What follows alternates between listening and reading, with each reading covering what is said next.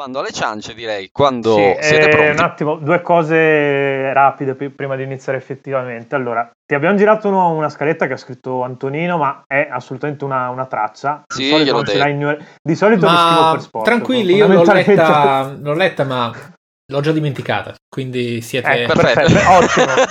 Sei nel giusto stato Ma mentale. guarda, Esatto. io- io non l'ho neanche letto. Sei, sei già uno di noi praticamente.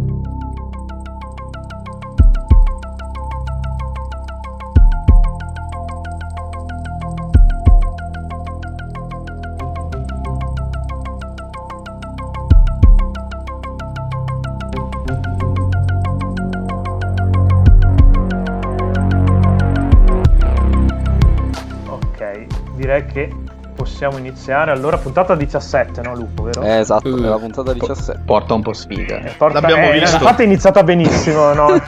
L'ha, l'ha già fatta. Abbiamo Pu- visto. pu- pu- puntata 17 che come ci state ascoltando, se ci state ascoltando un po' perché sicuramente Lupo non ha editato il dietro le quinte come al solito, è iniziata un poco tra una sfiga e l'altra, però vi, vi do lo stesso il benvenuto a questa diciassettesima nefasta puntata di Game Romancer, il podcast videoludicamente scorretto, di cui anche I Love Video Games si vergogna, ma eppure persistiamo nel, nel mandarlo in onda.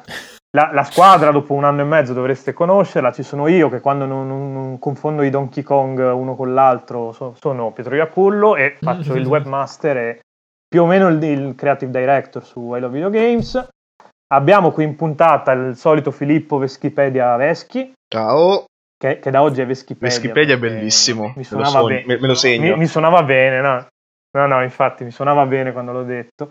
Non abbiamo Guido purtroppo per, per cause di forza maggiore, ci Mm. mancherà molto, ma abbiamo un redivivo Gaetano Lombardo di ritorno dalla tomba, E vai, che bello. che Buonasera deve sfogare due puntate in cui non, ha- non mi ha potuto insultare, per cui mi aspetto di, di- di uscire dalle pun- da- dalla registrazione con le palle Nel frattempo, girate. nessuno più si ricorda dell'esistenza di Luca Mazzocco. Esatto, sì. Io avevo anche scritto una bellissima presentazione per Luca Mazzocco che doveva essere qui con noi stasera eh, per presentarlo come quello che scrive fumetti sui cazzi, però purtroppo non si è, non si è presentato. È un gruppo in- affascinante. No, ma perché sta, sta veramente scrivendo un fumetto sui cazzi. Cioè, è detto male, però è più o meno vero quello che... È detto Però male. Ed è un non c'è- fumetto vero. Però siccome non c'è niente product placement eh, si attacca. Eh, vabbè. E, e l'inizio è fatto, guarda un po' che bellezza. Avete visto? Ah, Eh, non era mica difficile. No, beh, l'inizio è fatto con calma, nel senso che devo ancora presentare. E il regista che si palesa per la seconda o la terza volta anche in puntata, che è qui per prendere le offese, e sop- e- ed è qui in qualità di autore della puntata, perché è la prima puntata scritta e sceneggiata direttamente da, da Antonino Lupo, quindi tutti gli insulti a lui. Ha scelto lui Giusto l'ospite, è la puntata per far bagnare le, le mutande di Antonino Lupo questa, come vedrete. Ah, E infatti adesso, in- adesso introdurrai l'ospite. Anzi, direi che l'ospite si introduce da solo. Avrete già capito chi è ormai. Sì, la, la voce, vabbè, a parte tutto L'abbiamo marketing- scritto. Eh, abbiamo, fatto, abbiamo messo in piedi la macchina del marketing. L'avremo scritto ovunque nell'articolo che ancora non esiste, ma esisterà quando questo file audio sarà iniettato su iTunes. e l'avete sentito, ma adesso lo, lo lascio presentarsi. Avete fatto un giro incredibile poi devo fare tutto da solo. Neanche la soddisfazione di essere presentato Esatto, come una esatto, superstar. esatto. Ah.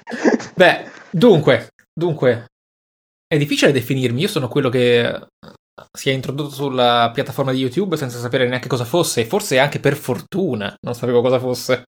Probabilmente avrei. No, no, ci sarei, mi ci sarei avvicinato ugualmente, con molta più attenzione se avessi saputo cosa ci girava dentro. Ma insomma, sono un content creator sulla piattaforma. È, è- è molto sciocco supporre che la fama mi preceda perché è molto egocentrico e non funziona. Quindi il nickname è un po' complesso perché sarebbe Sabakuno Maiku, che banalmente è Michele del deserto in lingua giapponese, perché una certa percentuale di weeabuismo l'hanno tutti gli appassionati di videogiochi o quasi, anche se in realtà fondamentalmente è soltanto una mia legacy del liceo. Siamo tutti un po' otaku. Sì, ecco, con quel delizioso accento localizzato ad arte. Nessuno ti ha fatto una domanda in quella sala eh, quel giorno. Eh, ma, ma anche con chi credi di stare parlando. con- Vabbè, lasciamo perdere quel- que- quello studio di appunto, ecco, eh, storytelling in italiano. Ma banalmente, detto in poche parole povere per non essere prolisso anche nell'introduzione, discuto del videogioco. Parlo del mercato, analizzo i titoli a livello narrativo, tecnico, eccetera, yada yada yada. Sono un vecchio che parla di videogiochi. Sarò un vecchio, perché non mi fermo. Per ora sono soltanto un giovane uomo. Dai, giovane uomo si può dire. Eh, direi che è una, una splendida presentazione del, del nostro ospite. Sì, ma... tra, tra, l'altro tanto, più o meno ci, tanto se facesse... è quello che è successo anche a noi, perché se... ci siamo anche noi avvicinati all'editoria, all'editoria online, chiamiamola così, sen- senza sapere assolutamente nulla di come funziona. Tanto se la, mia, se la mia presentazione facesse schifo non lo direste mai, quindi mi... ho, questo, no, no, ho, no, questo, eh... ho questo vantaggio. Ma io... Guarda, io, non mi faccio problemi a decidere gli ospiti nel, di solito, per cui... Nella produzione video... Sei passato il test di Acullo... Esatto, nella produzione video ero tutt'altro che acerbo, uh, ma nel parlare a un presunto... Questo è molto interessante, ma la serata è sul videogioco e non su di me, ma su un presunto pubblico era un, un bel salto. Eh, guarda, me, me, ne sono reso conto quando abbiamo iniziato anche noi col podcast, effettivamente. Anche perché il nostro pubblico è sempre presunto. Sì, sì esatto. Io, io, io, tuttora veramente ci rimango male quando mi accorgo che abbiamo un pubblico, perché non sono, non sono abituato a questa cosa che la gente risponda agli articoli quando li scrivo e, e mi dia del no, ritardato. Ma, ma più che altro noi stessi siamo presunti, quindi cioè... Oh, sì, beh. Tu, tu, tu, in, tu, in, realtà Quindi non esisti, questa la chiameremo, e dovreste chiamarla, la puntata di Schrödinger insomma, pronuncia pa- Eh. Bello. che può esistere e non esistere allo stesso tempo. Quindi a fine puntata deciderete se avete ascoltato qualcosa o ve la siete immaginata tutta. Se ve la siete immaginata tutta, lasciatevelo dire, avete un'immaginazione un po' di merda, però. Oppure un, buon, un buono spacciatore. Buon dai, direi che nei primi 5 minuti di, di puntata già mm, Michele ha capito benissimo chi siamo e Uh, con chi ha a che fare. Ormai cui... ho tutto Sì. chiarissimo in mente. Sì, no, più che altro non siamo riusciti a rimanere seri un minuto, eh, cioè, Esatto, cioè nonostante, nonostante l'ospite... Ma noi siamo seri e non seri allo stesso tempo. Sì. Cazzo, che talento. Io, io so che è un modo elegante per dire che siamo sempre stupidi più che altro, che, che è il mio biglietto da visita da, da, da 26 Comunque. anni a questa parte. Sì, vai, vai, vai. Prima di partire effettivamente con gli argomenti di oggi, che sono molto polposi e quindi eh, richiederanno un bel po' di tempo e analisi, Mm. io vorrei fare una piccola domanda a Michele, Sono giusto vostro, per avere sì, una sì. piccola chicca in puntata, perché l'ho vista ehm, poco in giro, diciamo. Qualcuno ovviamente la, la curiosità ce l'ha, però. Da dove viene il tuo nickname? Proprio Sabaku no Maiku o Mike of the Desert, come ti presenti spesso sul, all'inizio dei tuoi video? Ah. Io, io ho una teoria, ma mi vergogno di dirla, quindi... Vai. Anch'io. Lascia- St- st- È, è tratto da Naruto? E la risposta è molto sul ni. Nel senso che, allora, cerco di essere mm, un pelo più sintetico che dell'introduzione, ma in realtà purtroppo non è una domanda immediatissima. La risposta è chiara, la so. Cazzo, ci sono cresciuto. Però non è così istintivo comprenderlo. Allora, di base dovete comprendere, cosa che invece ah, chi non conosce perfettamente quello che faccio non saprà mai. Io sono l'esempio più lampante forse dell'intera nazione nei confronti del- del- dello schifo che è il digital divide di questo paese. Io ho avuto il 56k fino al 2014, adesso ho una linea di merda che a malapena mi permette di essere qui. Il che non è esattamente qualcosa che supporta, aiuta o in qualche modo alleggerisce il mio lavoro sul web. Non che prima di lavorare sul web fosse più semplice, perché lavoravo nel video editing, pro- post-produzione, come anche freelancer per un paio d'anni, quindi era tutto una gran merda. Non avendo a che fare quindi con il mondo di internet come i giovani fanciulli di oggi o quelli di ieri, perché in realtà anche quelli di ieri ero distante, ero distante anche da loro, potevano, eh, diciamo, vivere, ho sviluppato un carattere particolare nel- nei confronti di qualche meccanica sociale del web. Tra cui all'inizio dei tempi, stiamo parlando di quando ancora Messenger neanche esisteva, ma poi quando è esistito la cosa è esplosa, l'abitudine di qualunque adolescente, preadolescente o comunque entità antropomorfa di prendere un nickname per identificarsi sul web, no? tutto quel discorso psicologico mentale del fatto che il nome non te lo scegli tu e quindi i ragazzi del terzo millennio si sono dati un'identità propria. Eh, vabbè, cose. Eh, però senza in realtà prenderlo minimamente sul serio, tanto che cambiavano nickname ogni tre giorni per anni. Io ho avuto tremenda difficoltà a mantenere relazioni con qualunque persona che conoscessi soltanto digitalmente perché il suo nickname cambiava più o meno una, ogni- tre volte alla settimana per anni.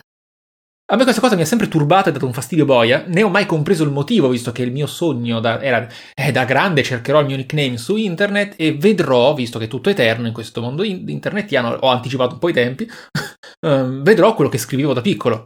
Oh, effettivamente, salvo mh, domini che sono stati chiusi, ma che sono comunque intercettabili con uh, gli archivi di... Wayback esatto, Machine. gli archivi, è possibile farlo, proprio perché io quando scelsi un nickname l'ho, l'ho tenuto per tutta la vita.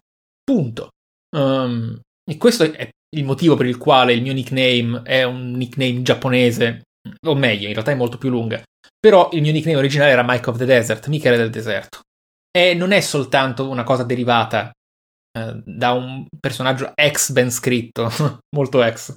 Inizialmente molto ben scritto dello shonen uh, di Kishimoto, che deriva di principio da lì come nome, ma il motivo per il quale l'ho reso uh, il nickname con cui ho cominciato a navigare, comunque comunicare con le persone con i mezzi che erano, è a causa di un'esperienza privata che ho raccontato in oltre un'ora di video, mi sa che non conviene ripeterla qui, uh, nel deserto uh, del Sahara, molti molti anni fa, che mi ha particolarmente segnato, nonché fatto rischiare seriamente la morte, e quindi giustamente ok, va bene, posso tranquillamente definirmi tale, poi per una serie di ragioni ho limiti di iscrizione a siti, eccetera, eccetera, eccetera, ho visto che non volevo cambiare nickname nonostante i limiti del web, inventai, tra virgolette, Sabaku, che era deserto in giapponese, Sabaku no Maiko completo, e da quel momento in poi, eccomi, buonasera. In pratica, sostanzialmente, il tuo nome deriva da un'esperienza proprio tua, che è molto interessante. Comunque. Sì,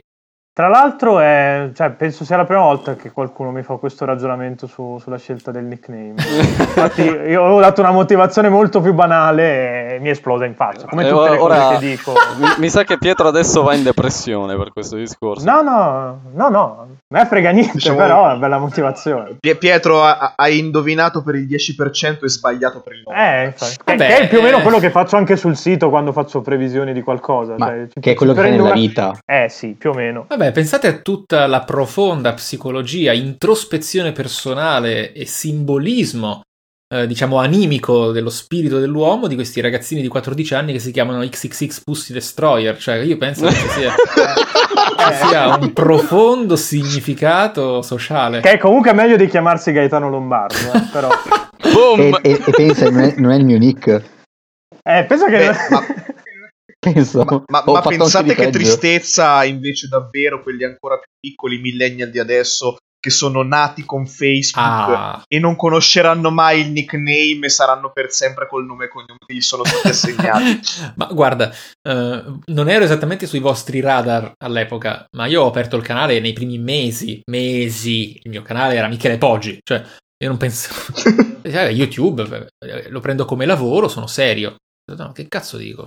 Più, più, più, è, più bello, è più bello esteticamente dare un simbolo piuttosto che il nome dell'autore. E quindi. Eh sì, anche perché rimane di più, no? Sì. Il, il, simbolo rispetto al nome. Beh, c'è da dire che. Dai, ora facciamogli. Fate io che io proprio io che vi dico questa cosa dovrei essere preso a schiaffi, ma fate un attimino i più esperti di me di, di YouTube. Avete detto con uh, il nickname rimane più impresso, ma c'è una certa eccezione. Dai, dai, un mio, uno dei pochi colleghi che posso nominare senza metterlo tra virgolette. Dai, ragazzi. Dai. Dario Moccia? Esatto. Bravo. Ha indovinato la mia ragazza, incredibile. visto? Sì. Visto? Iscrivetevi al suo canale. non sto scherzando, sono serissimo. No, no, assolutamente, è vero. No, no, ma guarda, qui noi il product placement lo prendiamo, o oh, i marchettoni, come si dice in no, lo prendiamo molto seriamente come argomento. Eccezionale. Io, io, non ho capito eh, il nome. Sì, sì. Vabbè, qua più o meno. Uh... Comunque, a beneficio di Gaetano Lombardo, che non ha sentito e del pubblico, fai ripetere il nome a Beatrice, così si palesa anche lei. Dario Moccia, sì. Ah, Moccia. Ah, tra, tra, l'altro era super facile, non so come che non ci ho pensato. C'era eh, sì, Guido lo diceva. Esatto, che, esatto. che, tra l'altro so, sono amici lui e Guido, quindi oh, cioè, più o meno. Quindi se, se c'era Guido, vedi che serviva Guido, invece ci... Boh, basta. No, vabbè, abbiamo sbagliato la scelta tecnica. Ok. Comunque va bene. Uh, splendido, uh, spiegazione più che esaustiva direi. Eh, questa sì, riflessione su Dario Moccia è interessante tra l'altro perché è, è vero, è, il suo nome rimane impresso più del, di qualunque nickname lo possa avere. Ecco, sì, ma ecco, per, per, dire le metriche mentali de, de, degli, chiamiamoli individui per fare un complimento, di, di YouTube, eh, se io non avessi cambiato il nickname oggigiorno sarebbe arrivato qualcuno a dirmi che copiavo Dario Moccia che avevo lasciato il mio nome. È così che ragionano quelle persone, io ti giuro che... Ci sono, ci sono. Eh no, ma no, no, no, ma me ne rendo conto più o meno avendoci a che fare, non dico tutti i giorni, ma su base settimanale. Purtroppo come... è estremamente verosimile. sì, ci, ci, sta come ragionamento qua. Vabbè, vabbè, ma questo era un momento di black humor. No, non è black humor in realtà, però insomma, liberi. Dai, ah, sono vostro. Uh, ok, direi che possiamo effettivamente iniziare con gli argomenti effettivi della puntata e uh, il primo argomento di cui vorremmo parlare, prima di passare a qualcosa di un pochettino più, uh, di un dialogo un po' più estetico per così dire, ma non, cioè proprio sui modi, vorremmo parlare del dialogo tra arte e tecnica, cioè in che modo l'estetica visiva ma anche narrativa viene influenzata dall'hardware, quindi come... Ah. Uh, Esatto, come eh, nel corso del tempo abbiamo visto una evoluzione della narrativa videoludica, anche eh, dirlo più a grandi linee, però ci sono diverse, diverse, linee guida da poter seguire nella storia del videogioco in questo senso, almeno ehm, nella mia opinione. Quindi, non so, eh, io direi di far partire chi qui è effettivamente un tecnico e quindi la butto direttamente nel di dietro a Pietro, che eh, non vede l'ora di parlare. Vale. Beh, allora io intanto inizierei a dire che oltre all'estetica e alla tecnica, cioè in questo discorso va, va per forza di cose infilato anche il fine che, del prodotto, perché se vai a pensare alle, alle grandi epoche de, dell'industria c'è una netta differenza tra la finalità che avevano i titoli arcade in sala giochi, che era banalmente farti buttare le 500 lire a ripetizione dentro il cabinato, e i videogiochi più moderni. Per cui non solo l'hardware, che comunque in sala giochi era molto più prestante rispetto a quello che potevamo avere in casa. Ah, sì, certo. E... Comunque non, non, solo l'hardware influenzava poi come, come, un gioco eh, era disegnato e pensato e raccontato, ma soprattutto la, la finalità che, che, aveva il medium a, a, in quel tempo. Adesso, tra, tra, tra, sotto un certo punto di vista siamo fortunati a, a, non dover più mettere le 500 lire ogni volta che, che fai una partita. Sei Chiaro proprio sicuro che non lo stiamo facendo per certe compagnie? Scusa. Beh, per certe compagnie certo che lo stiamo continuando a fare, in modi magari un po' più sottili. Con... Eh, beh, usciamo dal dicembre in cui il fenomeno è esploso tra il grande pubblico perché toccato EA con, con Battlefront, ma comunque si tratta di problemi che ci portiamo avanti da, da tempi non sospetti. Eppure, al di là di, delle minchiate cosmiche di Major, che comunque, non differentemente da alcuni personaggi di YouTube, non sto parlando di YouTube Italia, che fanno cose tremende e poi comunque alla fine ci guadagnano soltanto, è, è, esistono, e non sto dicendo che non esistono, perché esistono, ma non hanno nessun tipo di piede, neanche il minimo di andare a cercare nel deep underground web, gaming web praticamente, um, una cosa del genere, un sistema a cabinato oggigiorno non è detto che nella nicchia non funzionerebbe, ossia parlo di un videogioco gratuito, costruito non in maniera accidiosa, ma insomma, no, che cazzo dico accidiosa, insomma, non in maniera avida, però um, costruito sul fatto che se perdi devi mettere dentro 15 centesimi, una micro, micro, micro transazione per rifare la partita. Eh, non funzionerebbe a causa della cultura, eccetera, ma il concept strutturato bene, non facendo semplicemente una scimmiottata a vent'anni fa, 30, 30, troppi anni fa. Vabbè, siamo... È anche 40 quasi in realtà, cioè dipende un po' da, dall'epoca. Beh, io sono... Eh, però sì, 30-40 anni esatto, fa. Esatto, io sono, sono sulla trentina. Siamo ma... vecchi. Eh, vabbè, eh, sì, siamo vecchi. Sì, sì, siamo vecchi. Non ce ne rendiamo conto, ma siamo vecchi. Comunque, continuate pure. Abbiamo già, smer- no, abbiamo beh... già smerito Electronic Arts, va bene così. no, comunque hai sollevato un punto interessante secondo me, perché effettivamente ci, ci potrebbe stare come, come, approccio di mercato. Eh, Anche... ma non verrebbe fatto per il semplice motivo che verrebbe abusato, nel senso che non sarebbe un gioco gratuito in cui se perdi la partita hai dei continua, eccetera. Si tratta di cose che già esistono in forma più deformata, più contorta, più distorta, più da puttane, ossia giochi che ti permettono di avere, che so, vite infinite oppure altri bonus se paghi un prezzo. Eh, vabbè. Ah beh sì, sì, su mobile è pieno di... Eh, non di, solo di, su mobile. Di, non solo su mobile, ma il mobile penso sia il caso più, sì, eclatante. Sì, sì, sì, sì, Perché lì il pubblico è proprio educato a pagare nulla. Più che altro su, pagare... su, mobile è la norma. Esatto. Sì, sì, assolutamente. Uh, io, io, per ora, proprio andando al lavoro, mi ritrovo a giocare un sacco di titoli mobile e sono tutti proprio a impegno estensivo di tempo, cioè uh, fai eh certo, è il loro business model. Esatto, se la vuoi abbreviare paghi eh, con la, la, moneta premium, non c'è mai l'opzione per abbreviare con la moneta, la moneta in game.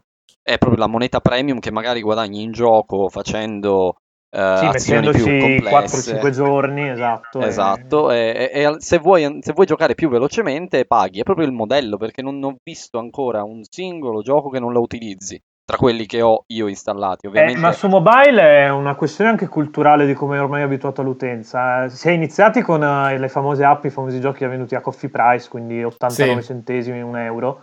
Poi si, si è spostati verso una gara a ribasso, verso il modello free to play, perché chiaramente lo, lo sviluppatore può farti il gioco gratis, ma deve mangiare, come diciamo spesso e volentieri, sia qui che certo. sul sito.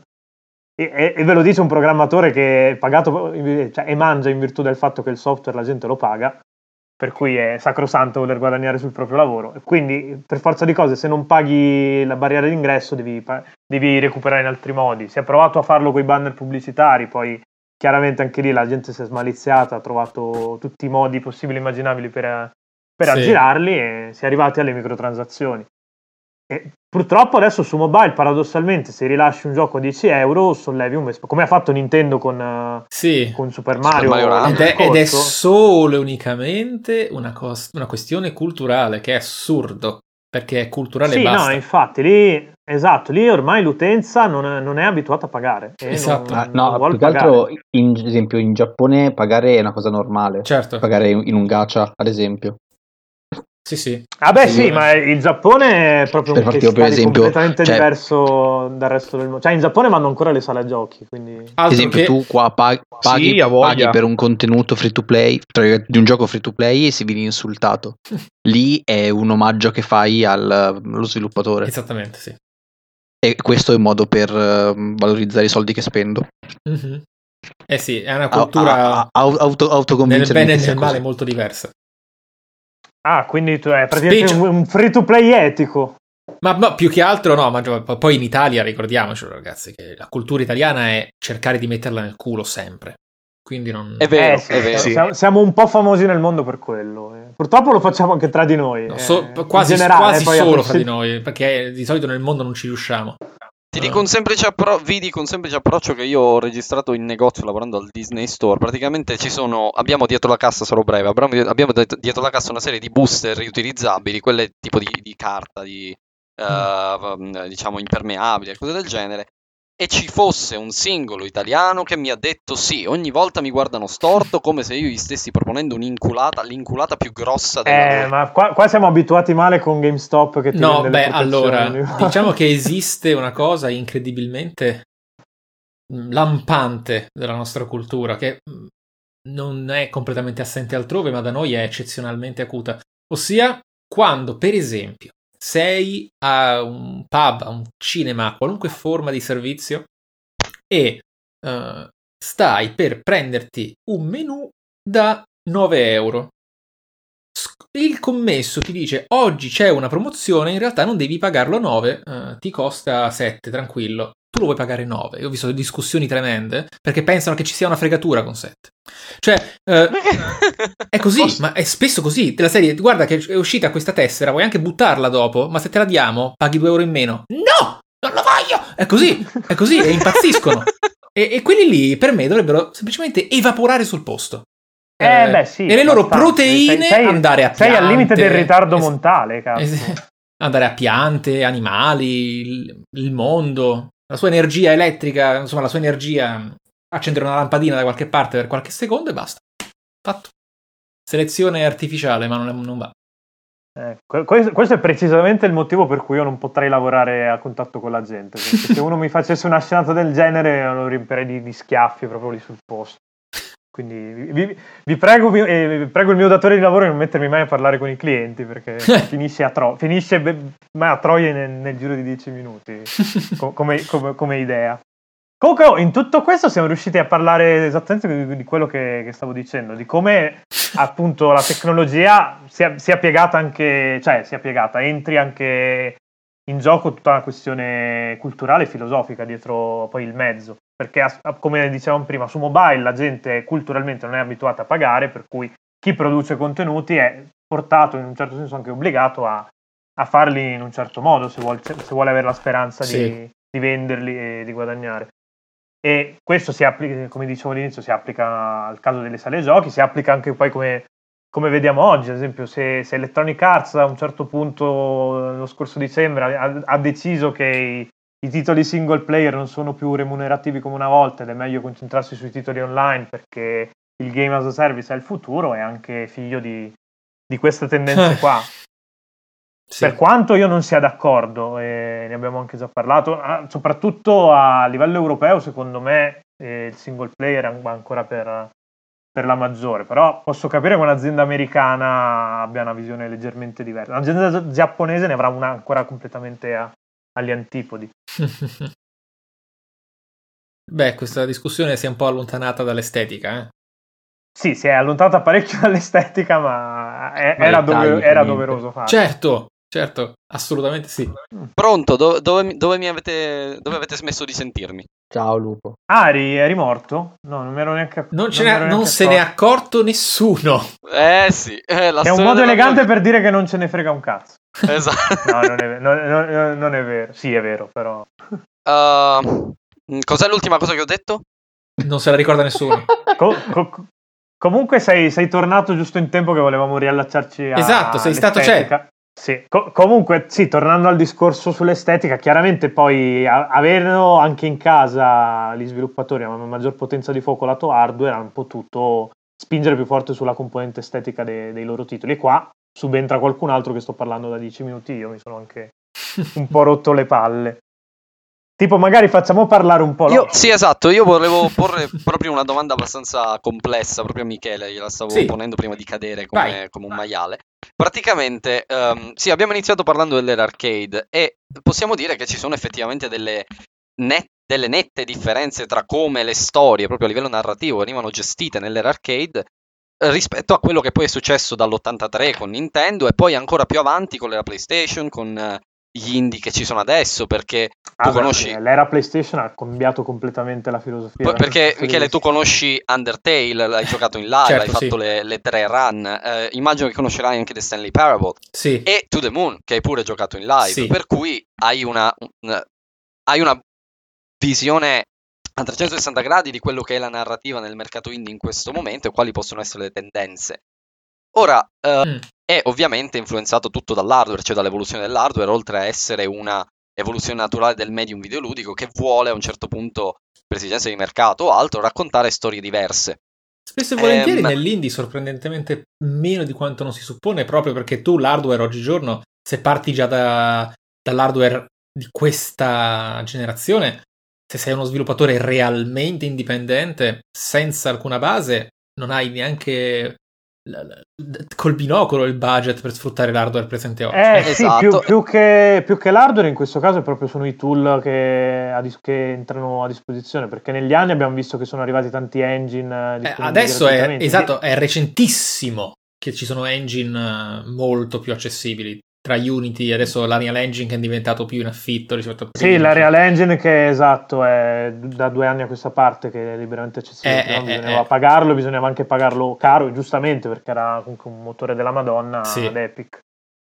Adesso molti giochi fioccano con Unity o anche... Appunto... Sì, no, eh, dieci anni fa avevi solo RPG Maker, con cui comunque riesci a fare gran belle cose come To The Moon che hai fatto con eh, sì. RPG Maker alla fine, che è quello il motivo per cui poi non è, non è ancora arrivato su console, eh, fondamentalmente il problema è quello. Eh sì, che va, ricomp- va, ricompilato è, da capo. Eh, eh, RPG Maker non era assolutamente pensato per PlayStation 4 Xbox, ma men che meno per Switch che ha proprio un altro tipo di hardware. E oggi invece Unity non è automatico, però è molto più facile avere eh, più versioni, del, cioè più versi- versioni de- per piattaforme diverse dello stesso titolo. Altro che...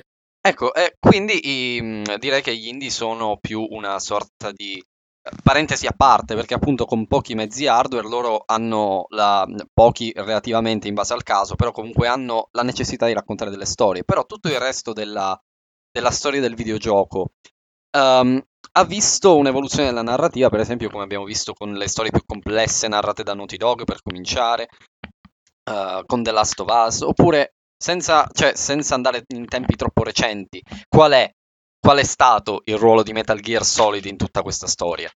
cioè, in, eh, il fatto, esatto, è, che, il fatto cioè... è che tu hai preso due esempi veramente eh, simili ma diversi, uh, mentre in realtà la direzione del videogioco come discussione sulla sua narrativa potrebbe tranquillamente prendere una tangente completamente diversa e tutt'altro che parallela o congruente, anzi, ossia Uh, molto spesso mi viene chiesto perché tira da morire fare questa domanda, c'è una forma di tale ben posta, più che giustificata, specialmente perché è Naughty Dog, francamente fino ad oggi Naughty Dog ne avesse u- u- una, sbagliata una, quella compagnia. Mm, eh, infatti da uh. questo punto di vista sì, no, non hanno fatto un gioco che puoi dire è oggettivamente brutto. No, no, no, assolutamente impossibile. Uno potrebbe dire che ci sono parti di The Last of Us che non sono scritte eccezionalmente, ma una parte di sceneggiatura è tutt'altro che qualcosa che può demonizzare un'opera o un videogioco nella sua completezza, è soltanto una sì, questione no, no, di... è un discorso che facciamo molto spesso. Quando, no, no, no, quando, analizzi un gioco non è su un tavolo da chirurgo e lo stai aprendo, devi analizzarlo nel suo complesso. Cui... Non puoi perché vale per qualunque forma di...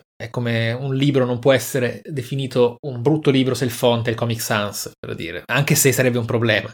Uh, comunque, al di là... questa è bellissima come analogia, me la rivendo.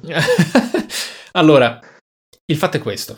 Molto spesso, perché appunto tira, tira, tira, anche il concetto che viene frainteso profondamente, mi viene chiesto, eh ma secondo te The Last of Us è arte, no? Mm, e me mi sembra così banale e ovvio dire che la risposta è no, um, che a volte, ripetendo la, la spiegazione, spero che risulti ovvia, ma non sempre lo è. Cioè, The Last of Us ha componenti artistiche in quasi ogni sua particella. Ha una sceneggiatura fortemente legata all'uomo, al suo essere appunto essere umano, cosa piuttosto rara anche a livello filmico, non comunque comune nella sua tremenda mortalità e debolezza mentale, perché il finale di The Last of Us, senza starlo a dire, è una delle cose più belle mai scritte, non sì, soltanto... Sì, è proprio un pugno nello stomaco. Ma guarda, quel, fina... quel finale è fondamentalmente The Last of Us. Il resto conta molto meno. Mm. Uh, nonostante l'inizio riesca a fregarti, perché il plot twist del, del doloroso dell'inizio ti viene posto non in maniera intuibile, tu pensi a tutt'altro, ti inganna attraverso i cliché, è una cosa simpatica. Il finale non ti inganna con niente. Il finale è semplicemente una scrittura sublime. Uh, l'estetica, la scenografia, scenografia che a livello uh, di videogame è diversa da quella filmica, ovviamente.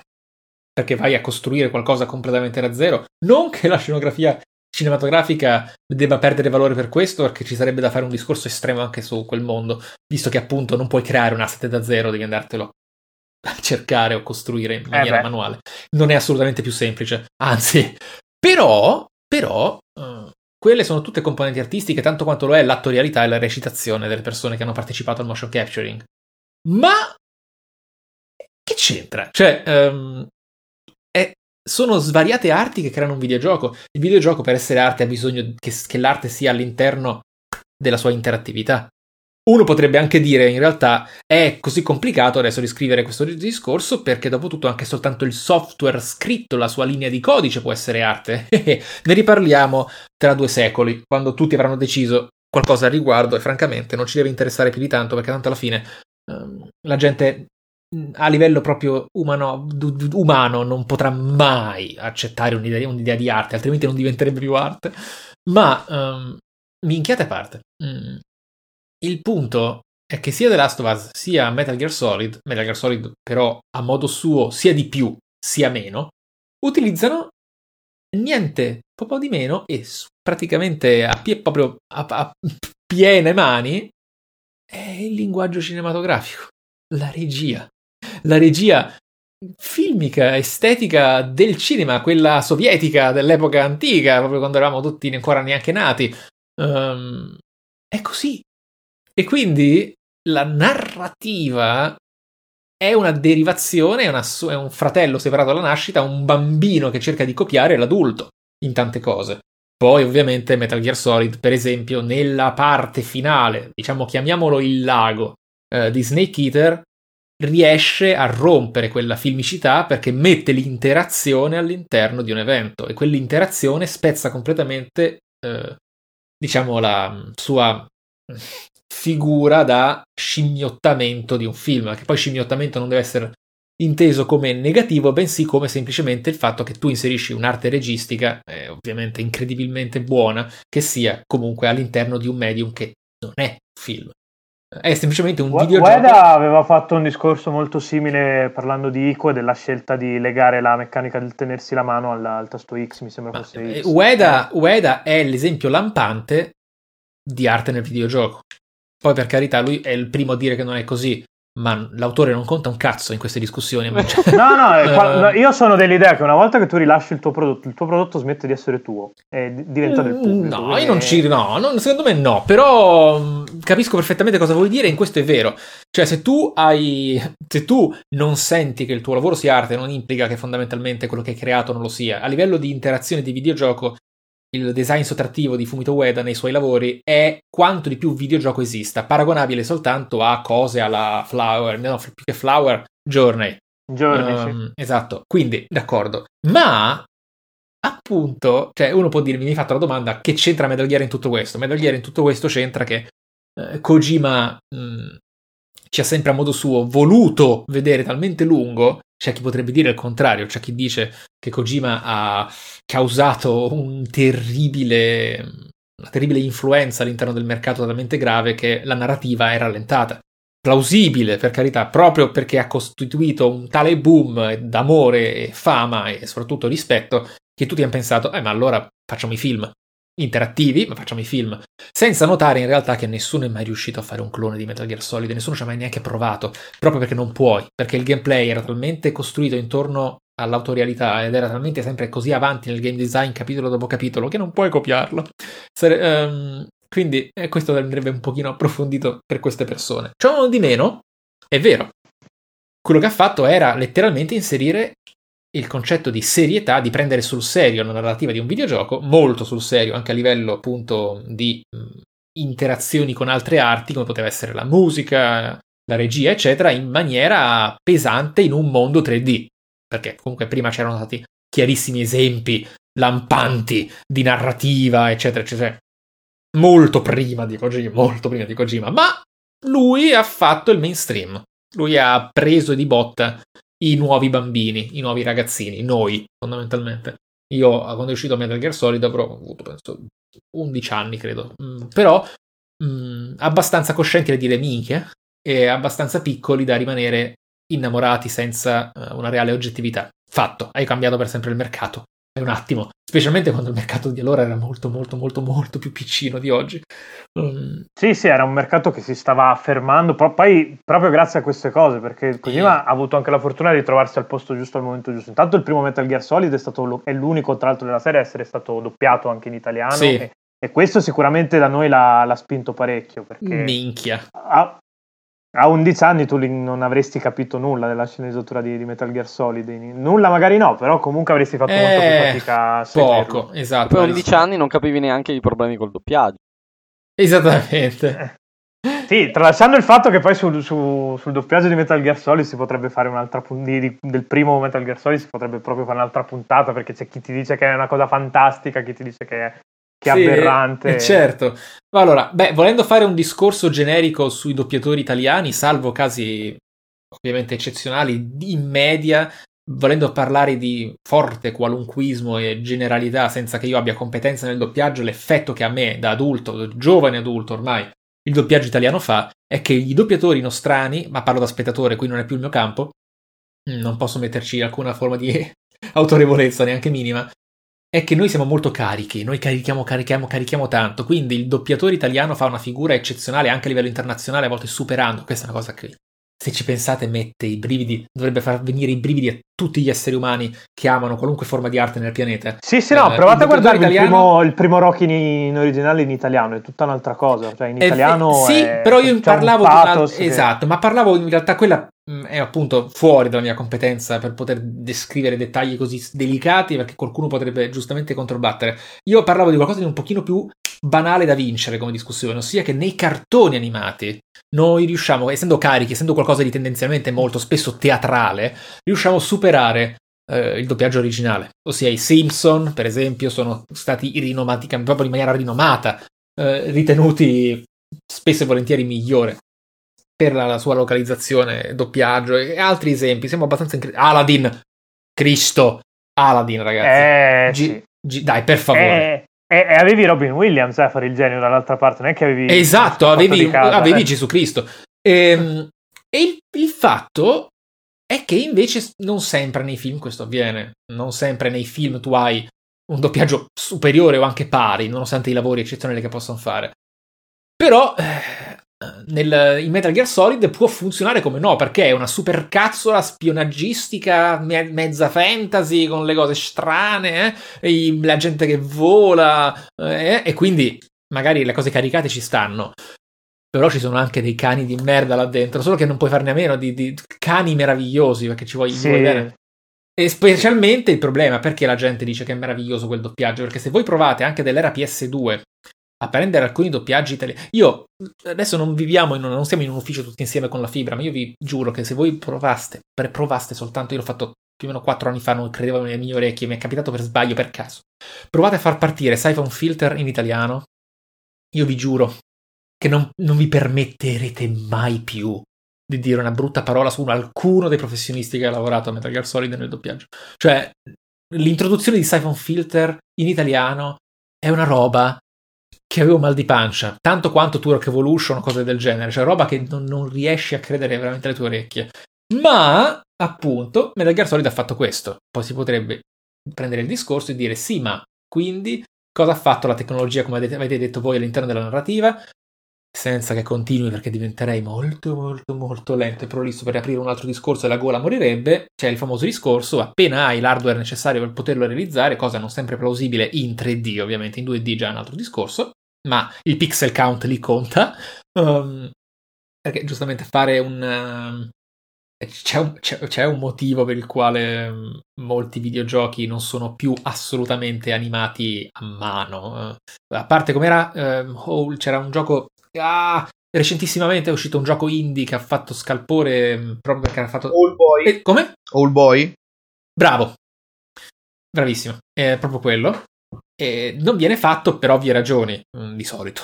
Perché ormai c'è una quantità di dettagli su schermo a causa della risoluzione che, che, è una merda, che è un, è un lavoro della Madonna difficilmente... Sì, sì, no, eh, no, abbiamo avuto esperienza diretta noi quest'anno alla Games Week, abbiamo parlato con degli sviluppatori italiani che stanno facendo un gioco, fant- un RPG fantasy, si chiama Sword of Kalengal, mm. ci aveva fatto vedere quante animazioni aveva per, per ogni singolo skill set del protagonista, era una cosa come 300-400 animazioni, tant'è eh, eh che... Eh, a un certo punto uh, ci hanno proprio detto noi avevamo idea di fare uno skill tree molto più ricco abbiamo, abbiamo dovuto smettere perché o, o prendevamo dei 10 cinesi sotto un sottoscala li mettevamo sì. a disegnare le animazioni o non se ne usciva.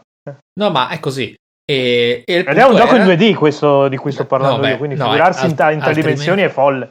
Eh in tre sì, dimensioni è impossibile. Ma in tre dimensioni è diverso, nel senso che in tre dimensioni hai un modello che non deve essere necessariamente ricostruito per far muovere un braccio. Hai sì, no, è chiaro, non devi, è non molto devi diverso. Eh? Cioè, sì, le animazioni 3D ne ho fatte anch'io. Poi, ovvio che è diverso perché quell'animazione deve essere fatta pixel perfect al posto che, fe- che, al posto che mh, mm, semplicemente un bel frame che puoi poi animare aggiungendo il prossimo piuttosto che muovendo lo sì, stesso. Sì, sì, no, è chiaro, ca- cambia completamente l'approccio ed è Vabbè, più, sì, computazionalmente sì, più esatto. complicato. Eh. E, e il discorso era, così per chiudere, appena hai l'hardware necessario e la capacità estetico, diciamo anche autoriale di farlo, ti esci fuori con, con non è stato esattamente il primo a fare una cosa del genere, ma ovviamente a causa della sua infrastruttura intorno ad esso ha garantito di essere quello più visto, uh, abbiamo cose come Dark Souls. Tu hai un oggetto su schermo, una costruzione, attraverso semplicemente i dettagli che ha a livello grafico ne intuisci informazioni.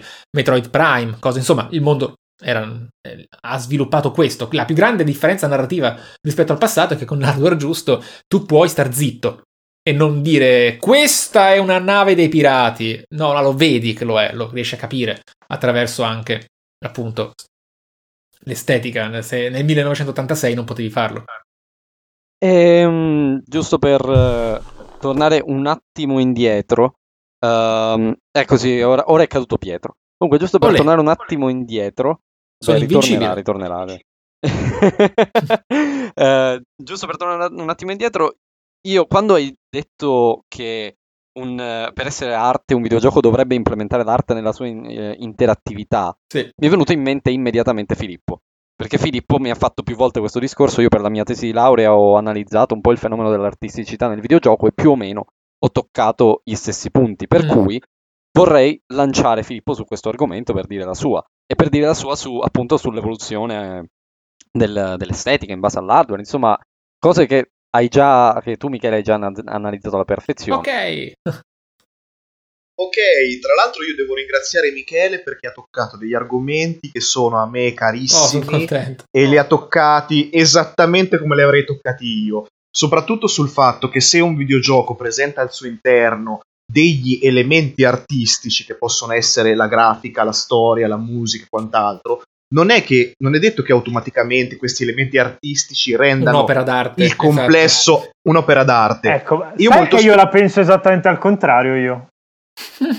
Cioè, ci avevo anche scritto un articolo, se non sbaglio, su questa cosa. Correggimi Fico. se sbaglio, Antonino. Eh, no, ma eh, vi, vi, do anche una motivazione. Io purtroppo, fatto, avendo fatto degli studi tecnici, tendo ad applicare queste cose qua anche nella vita di tutti i giorni. E usando una cosa tratta, da, tratta, dalla matematica che si chiama pri- principio di induzione, che, che dice e praticamente io mi sono fatto questo schema mentale per cui sono riuscito a dimostrare che il videogioco è arte perché è somma di elementi artistici. Praticamente il, funziona più o meno così, adesso lo spiego malissimo e se, se mi sente il mio professore di matematica mi picchia, infatti Spero non ci ascolti. Ma non penso... Ho capito quello che intendi, ma mi, guarda, mi permetto di dissentire. No, no, vabbè, è chiaro, è chiaro no, che, vabbè, ma è il classico discorso che tanto purtroppo il pensiero logico con l'arte non funziona, ti fanno una No, no, infatti, ma, ma, poi ognuno può avere la sua, qua non, non, c'è modo di dire chi ha ragione e chi ha torto. E se non tra, come diceva, come diceva, come dicevamo prima, tra 300 anni forse qualcuno arriverà alla soluzione. Ma tra 300 anni se ne parlerà normalmente, ci saranno la stessa gente che litiga dicendo che il Guernica è una merda, esatto. cioè la stessa cosa. Sì, sì, infatti. E proprio per questo discorso che, secondo me, nella mia interpretazione, in questo caso, la somma di elementi artistici non dà un'opera d'arte, io sono sempre stato portato a considerare il videogioco non come un'opera d'arte, ma come un'opera di artigianato, che è una cosa ben diversa. Eh, ma l'artigianato da fatto perché... da 300 persone è tosta, eh? Eh sì, l'alternativa sarebbe considerarla un'opera industriale, lo... eh, però beh, d'altro canto... Eh, lo so, capisco, sì, è vero. È tosta. Eh sì, nel senso vai a perdere tutta la questione autorale lì. Se, allora, perché effettivamente è... È, è una industria ed effettivamente ci sono degli aspetti che sono automatizzati ed effettivamente si potrebbe dire che alcune serie sono fatte in serie con lo stampino. Ma questo non riguarda la totalità del videogioco, riguarda soltanto Vabbè, quelli autoriali, alcune dai. parti. Quelli autoriali, diciamo che ci sono degli elementi che sono industrializzati e degli elementi che invece ancora riguardano l'espressione artistica. E quindi è qua che io ci vedo l'artigianato. È giustissimo, certo. Quindi, quindi artigianato anche inteso come l'abilità del, dell'artigiano, del creatore, di chissà quali strumenti utilizzare e quale tecnica utilizzare per raggiungere un obiettivo. Qualcosa che non è ancora completamente automatizzato, ma che già eh, ha un'ottica indirizzata verso un consumo di mercato, perché l'arte non era così, l'arte era fatta per se stessi o per i mecenati. Invece l'artigianato è comunque fatto per vendere. È fatto per vendere con le competenze comunque di un artigiano artista, diciamo. Perfetto. Eh, sai una cosa, secondo me il problema è che stiamo cercando di, di, etichettare, tra virgolette, il videogioco usando degli strumenti che andavano bene fino a che fino a che la tecnologia e l'arte non hanno deciso di fare questo matrimonio che poi è confluito nei videogiochi, perché di questo stiamo parlando del primo medium nella storia che è, che è così fortemente legato alla, alla, tecnologia con cui viene, viene trasmesso. Eh, se certo. pensi ad esempio la, la, letteratura, la più grande rivoluzione nella letteratura c'è stata quando si sono passati da, dallo scalpello alla stelle, eh, dalla stella di Rosetta ai papiri. E poi, cioè, grosso modo non è successo nient'altro all'interno del, del, me, del medium letteratura, ok? Sono arrivati le book, la carta stampata. Beh, oddio, la, la, stampa a caratteri mobili, dai. Sì, ok, dai, po- possiamo dai.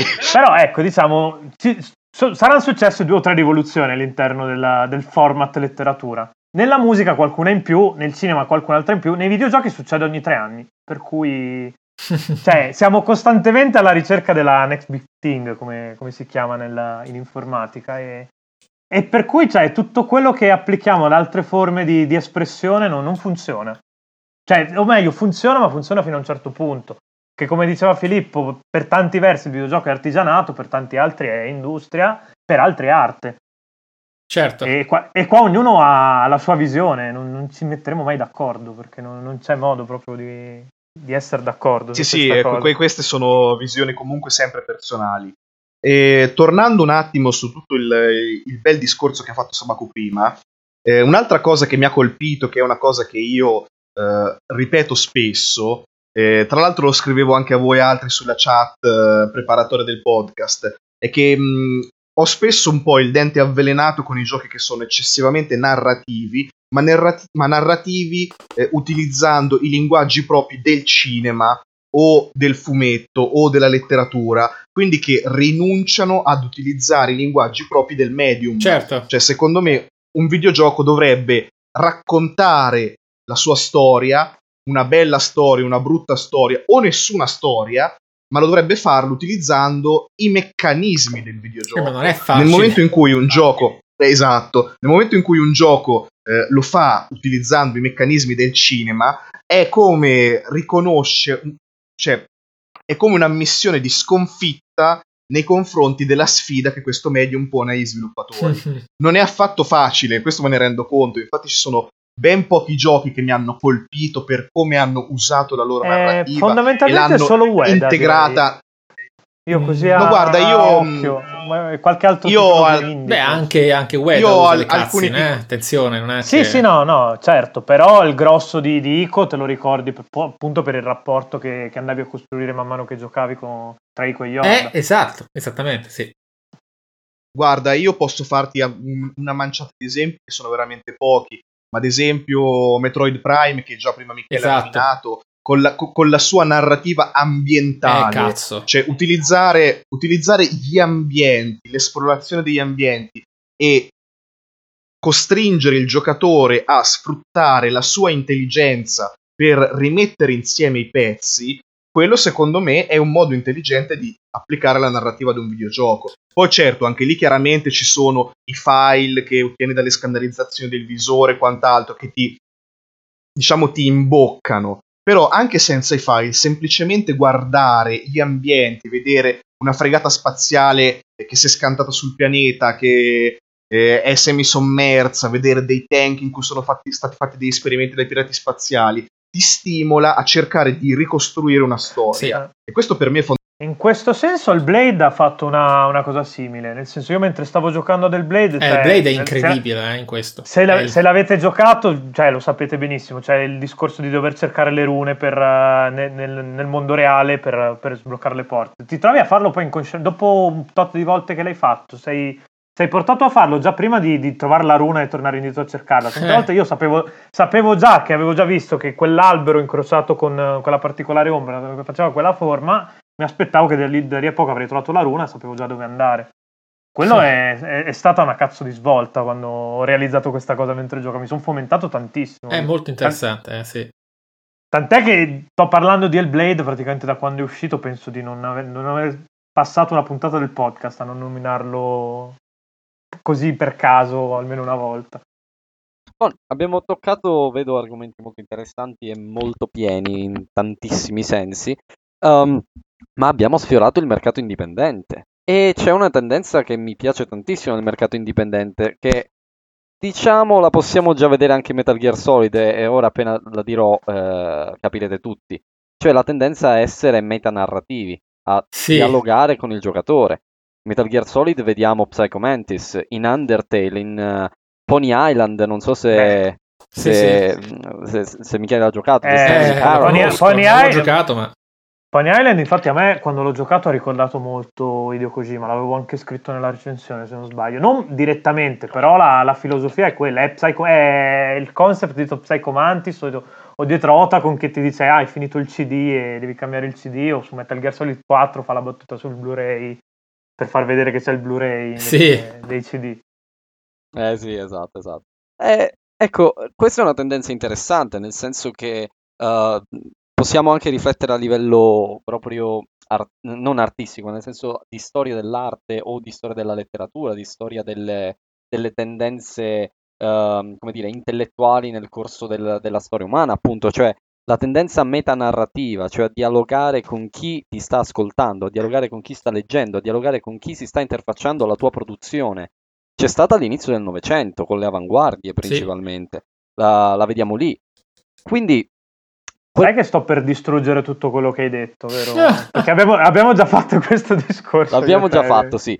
Però eh... tante volte io ci vedo una scusa per non, non voler andare a fondo. Cioè no, no, cioè io non sto dicendo. Per... Uh, attenzione, non sto dicendo che, son, che um, dobbiamo per forza fare un parallelismo. Mi ricordano quelle cose lì, quelle tendenze. No, no, no, lì. no, ma il parallelismo c'è, c'è, tutto. Però io ti dico, tante volte ci, ci vedo proprio una, una, una, specie di coperta di Linux che gli sviluppatori possono usare come scusa per fare le cose un po' abbozzate. Io, ad esempio, citando di nuovo Pony Island, tante volte ero lì che giocavo quando cambia parecchio gameplay, tante volte ti trovi. A, di fatto è una, una collection di minigiochi in cui ogni sezione ha le sue logiche diverse sono tutte molto ben fatte perché dal punto di vista l'esperienza a livello di esperienza ti rimane Pony Island. Io ne, ne, parlo sempre bene poi quando ne parlo tendenzialmente. Però se le vai a analizzare per quello che sono dal punto di vista delle meccaniche sono oggettivamente sono molto abbozzate molto grezze.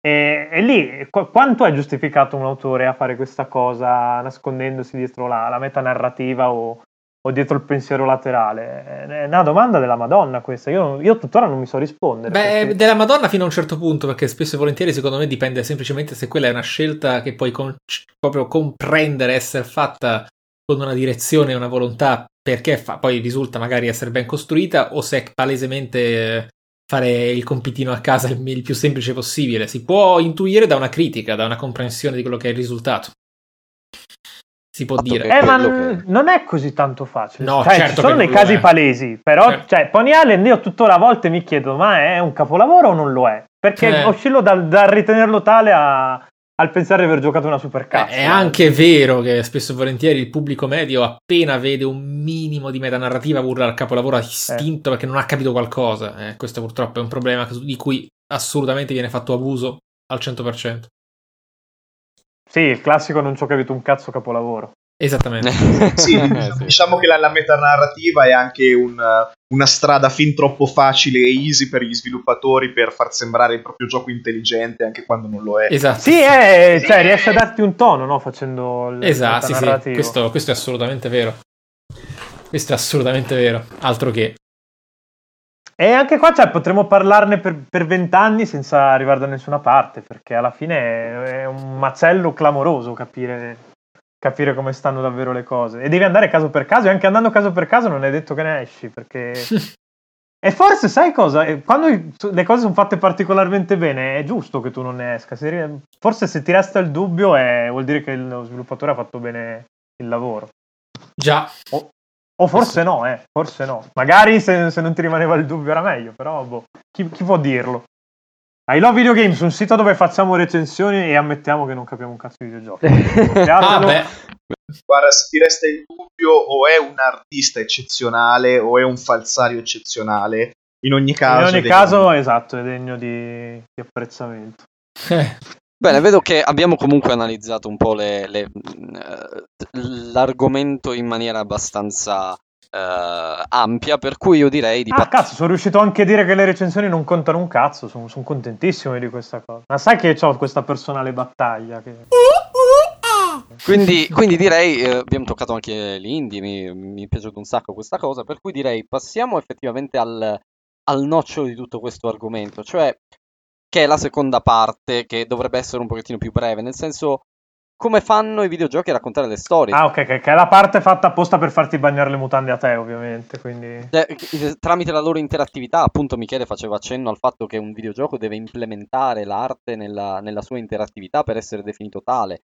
Come fanno i videogiochi a raccontare storie? Cioè, come, eh, qual, quali sono le differenze di approcci, per esempio?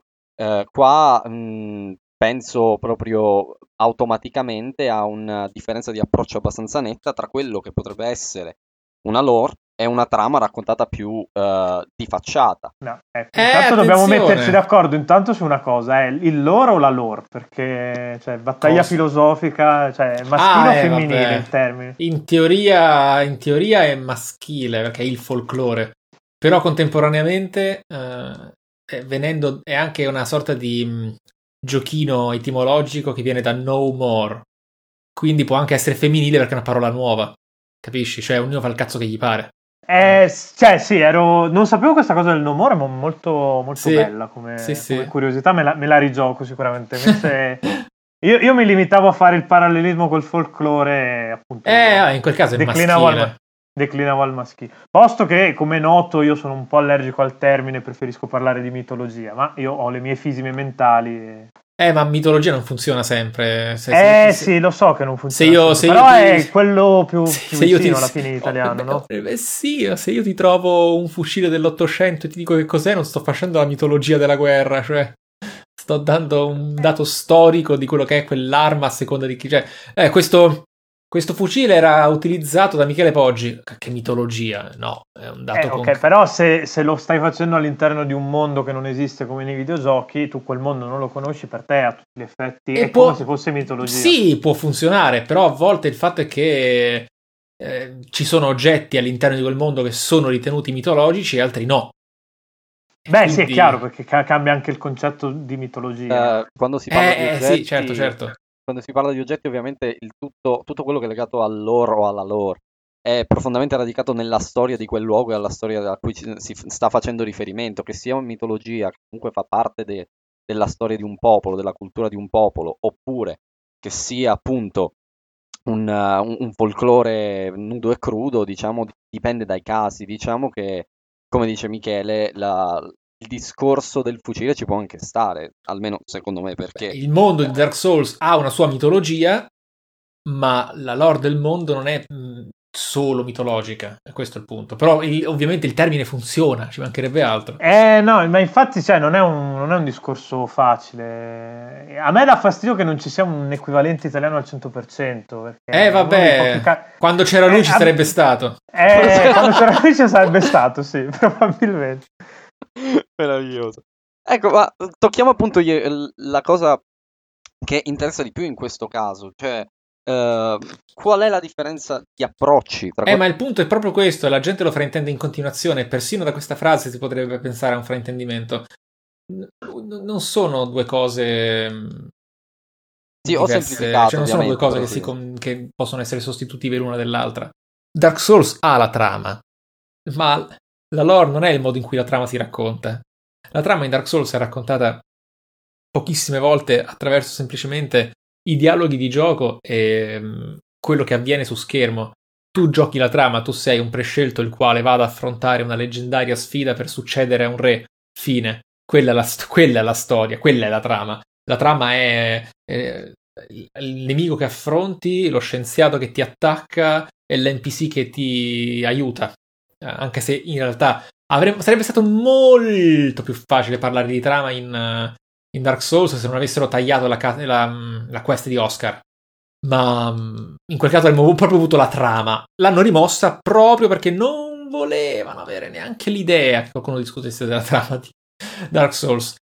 La lore è semplicemente quello che ti va a impreziosire qualcosa che, bene o male, viene raccontato o meno. Quindi, più che dire un gioco sceglie cosa usare per raccontare la sua storia, un titolo sceglie quanto raccontare nella storia, quanto rendere importante la storia, quanto renderla protagonista e poi decide se dare un peso o meno all'ambientazione in cui si gioca. Per esempio, mm,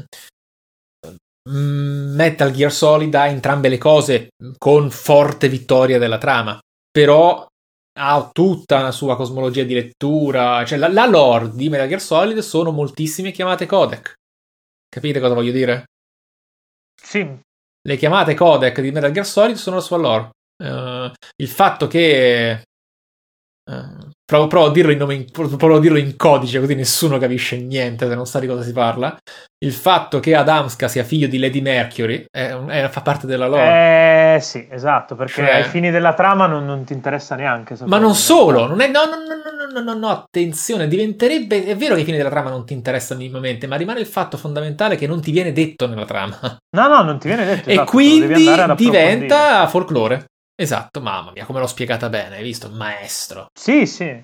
Ma eh, tipo giochi recenti che hanno fatto questa cosa, ad esempio Prey ha, ha giocato quasi tutto così. Eh, eh, la, la, la trama è estremamente lineare, ma cioè, tutto il resto decidi tu quanto approfondirtelo e in base a quanto vuoi esplorare nel, nel... In base a quanto ti rompi le palle ad aspettare un caricamento e l'altro, perché purtroppo c'ha dei caricamenti eterni tra, tra una sezione e l'altra, però se, se riesci ad andare oltre quella cosa, cioè, ce n'è di carne al fuoco in Prey. Fantastico.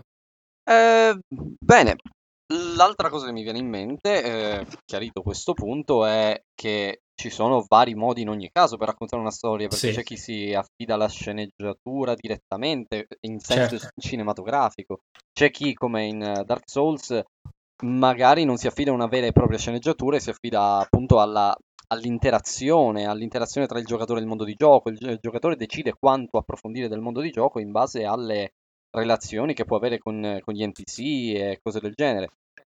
Cioè, l'interattività, mm. in che modo l'interattività può, um, essere, può, può, essere così importante nel raccontare un videogioco piuttosto che um, un approccio, non voglio dire guidato perché è la parola sbagliata, però eh, un approccio all'Uncharted per dire molto um... più su binari diciamo dai. esatto più, un po' più su binari nonostante l'interattività in mm. Uncharted ci sia e, ma non influenzi necessariamente la storia quanto le no no soprattutto anche nel 4 che ha andato ad aprirsi un po' e poi in uh... Sì, in, uh, Lost Legacy. Eh, Lost Legacy ha proprio esploso da quel punto di vista. Comunque sì, Uncharted tendenzialmente tende a portarti da un punto A a un punto B, poi nel mezzo te la giochi un po' tu come vuoi, ma diciamo sì. che sia un po' più guidato.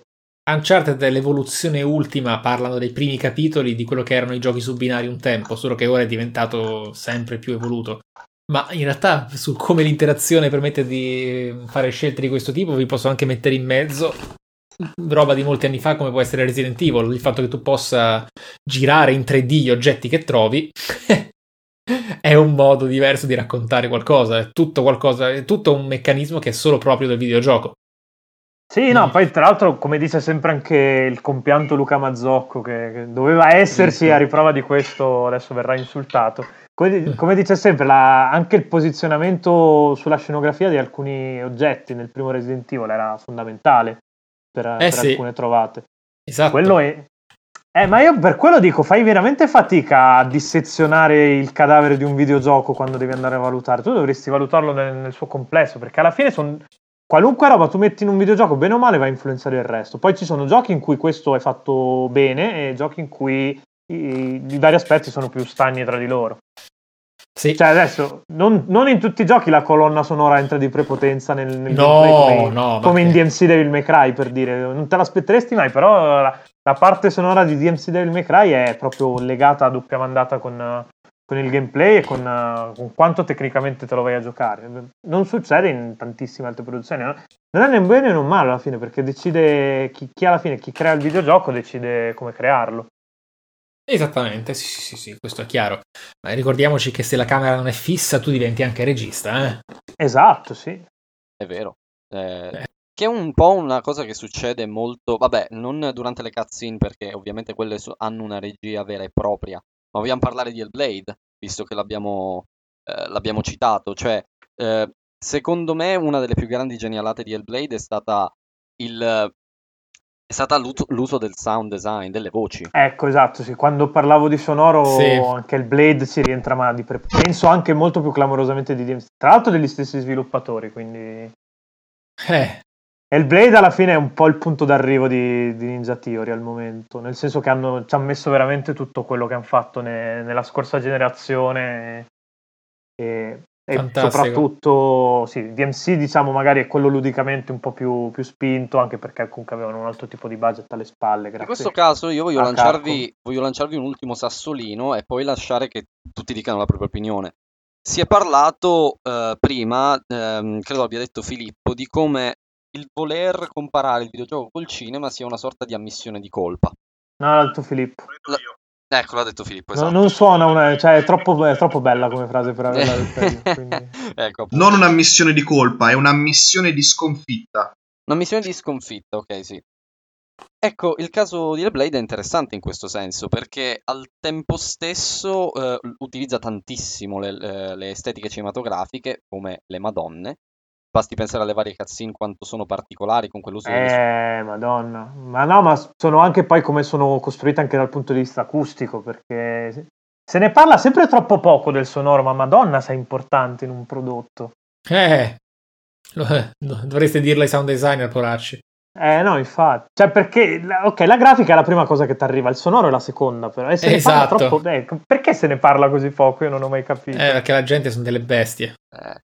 Ma, ma, al tempo stesso il Blade è, uno, è, un esempio lampante di come il videogioco sia del tutto indipendente dal cinema, perché secondo me il Blade come film potrebbe essere un, un film ben diretto. E, e... No, no, no, non entreresti così tanto dentro Senua, non avresti proprio la, la, sensazione di essere a disagio nei panni di Senua che ti, ti comunica il Blade. Cioè, tu nel Blade sei Senua, però cioè, sei una delle voci dentro la sua testa alla fine e, e ti senti a disagio tantissimo perché non dovresti essere lì e il gioco non fa niente per metterti a tuo agio. E in un film non penso riusciresti a fare questa Esattamente, cosa. quello è il discorso. Come film potrebbe andare bene come un film generico, nulla di, di troppo eclatante, però come videogioco funziona semplicemente meglio, per cui l'identità del videogioco è indipendente dal cinema in qualche modo, riesce a costruirsi la sua identità. In che eh, modo? Qua, qua il discorso è che cioè, i confini sono sempre più sfumati, sempre più labili ed è, ed è difficile dire qu- quando finisce il film inizia il videogioco e viceversa. È uguale per, uh, poi, poi per il comparto acustico e, e, per tutte le altre componenti che fa, fanno un gioco. C- come fai a dire quanto ha inciso la sceneggiatura sul level design? È impossibile. Eh. Lo sanno solo gli sviluppatori, forse nemmeno anche, neanche loro. Eh già. Io qui vorrei sentire soprattutto uh, Michele Filippo, perché mi sembra eh beh, che sì, sia... Questo una... è il loro pane sicuramente, io qua sono, sono di troppo sicuramente. Guarda, io dico una cosa e poi lascio subito spazio a Michele. È che qua il discorso è quando i vari elementi di un videogioco concorrono a formare un unicum e quando questo non succede. E il Blade funziona così tanto bene perché la scrittura è riflessa nel level design, nel game design e in sostanza tutto questo contribuisce all'esperienza di gioco. È ben diversa da quei giochi in cui tu comunque hai una parte narrativa e una parte ludica e hai sezione di gioco, filmato, sezione di gioco, filmato, sezione di gioco, filmato. Cioè entrambi raccontano la storia con un linguaggio che volendo può essere cinematografico, ma nel caso di Hellblade questo trascende il cinematografico, perché appunto la sceneggiatura eh, è stata integrata dalle scelte di game design, cioè il cercare le rune, il sentire le voci in testa, cioè è una cosa che va oltre il semplice. Sì, eh, non, non, riesce a dissezionare. Esatto. E quindi questo qua, secondo me, è uno degli esempi, diciamo, più, più, più luminosi, più riusciti di questo, di Lo come eh, i vari elementi, quelli narrativi e quelli interattivi, debbano andare ad incontrarsi, che è ben diverso dal, dal semplice alternarli. Tutto qua. Vai Michele. Beh, uh, in realtà stavo, stavolta uh, buona parte del discorso lo avete eccezionalmente affrontato. Il punto è che quando guardi un film, indipendentemente da come tu puoi interpretare quello che vedi su schermo, che ti rende quindi un partecipante attivo all'opera, quando hai a che fare con NPC di videogiochi e così via, tu finisci comunque per um, avere a che fare con entità con cui sai che potrai poi interagire, il che dà già un feeling diverso anche qualora ti facciano una macro o un primo piano. Mm, ti porta ad avere un rapporto diverso, mm, più simile a quando il cinema era ancora giovanissimo e la gente non, non capiva benissimo come funzionava quella macchina magica. Uh, nei confronti del discorso a ah, utilizzare il cinema o comunque la filmografia porta ad avere una forma di inferiorità, eccetera, è pericoloso perché di base conduce poi a avere il pericolo di limitare una verve creativa che vuole utilizzare quello strumento e non andrebbe mai, mai, mai limitata. Diciamo che eh, la frase che avrei detto io mi è stata rubata, ben venga a sottolinearla, è quella che se qualcosa, una sequenza di punti vanno insieme per un unico fine, tra cui la cinematografia, allora a quel punto non è più tanto separato come può sembrarlo. L'esempio migliore, sfortunato, è stata per ora quella regia utilizzata in The Phantom Pain.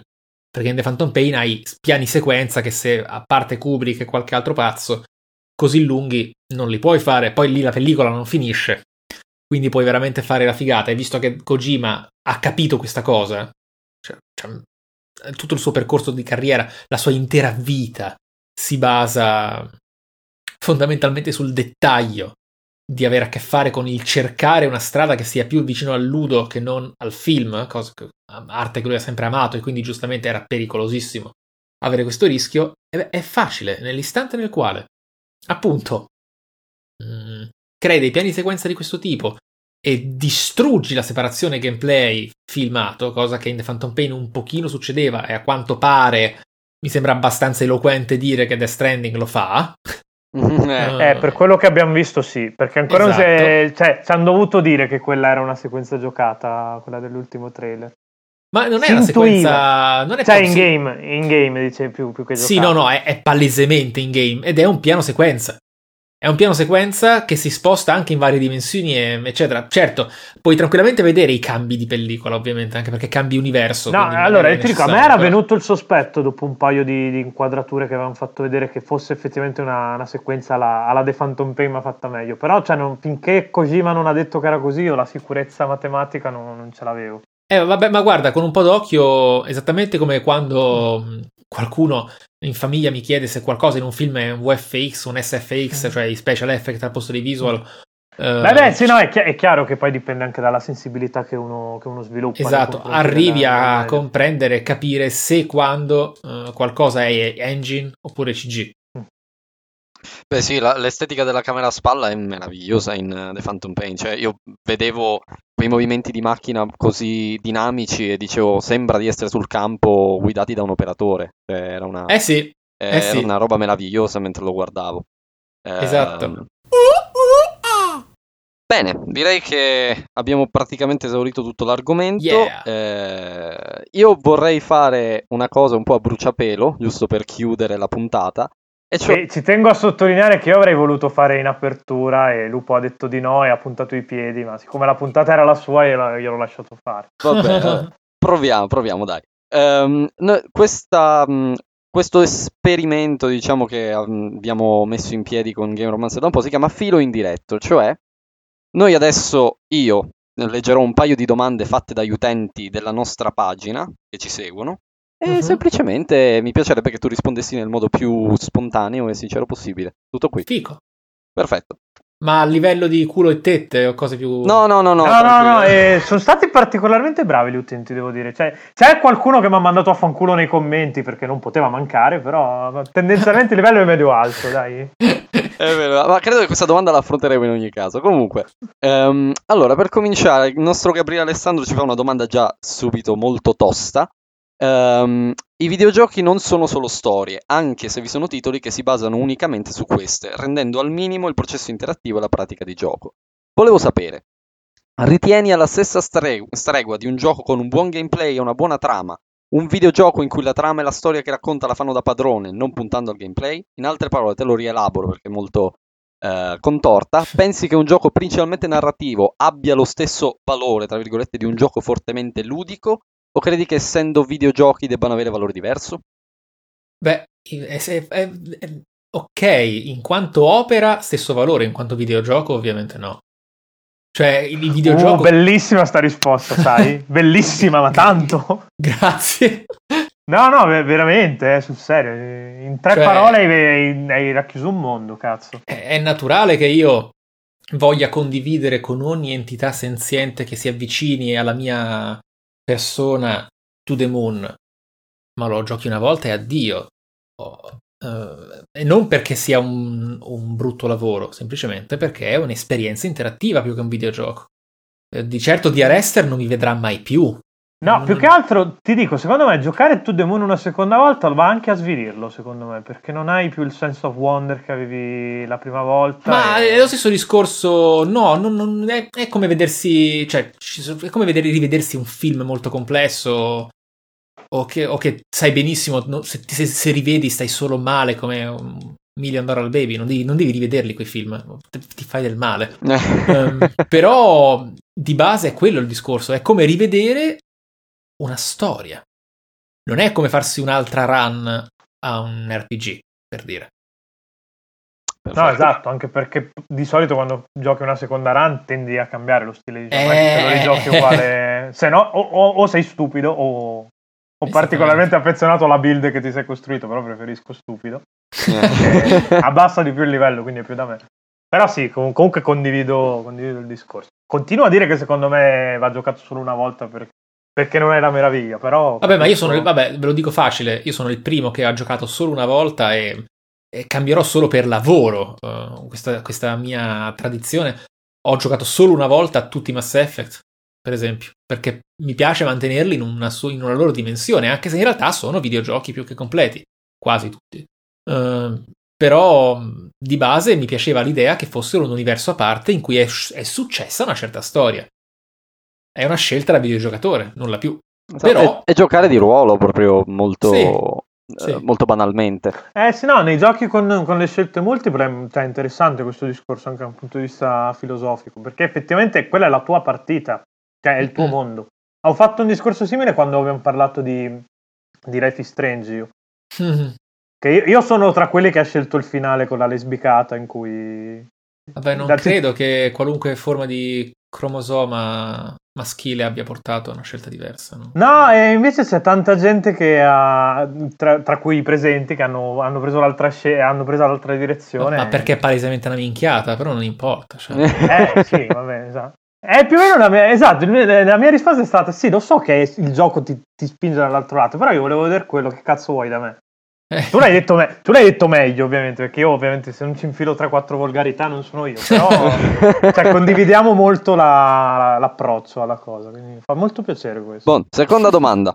Tutto questo per dire che Sabaku mi capisce, voi no, eh. Cioè, sappiatelo. Sabaku ti capisce in, in, un'ora di puntata e noi in, in, tre anni ancora non. Eh, ma esatto, voi non mi meritate. La verità è questa. Ora scappi con Sabaku, probabilmente.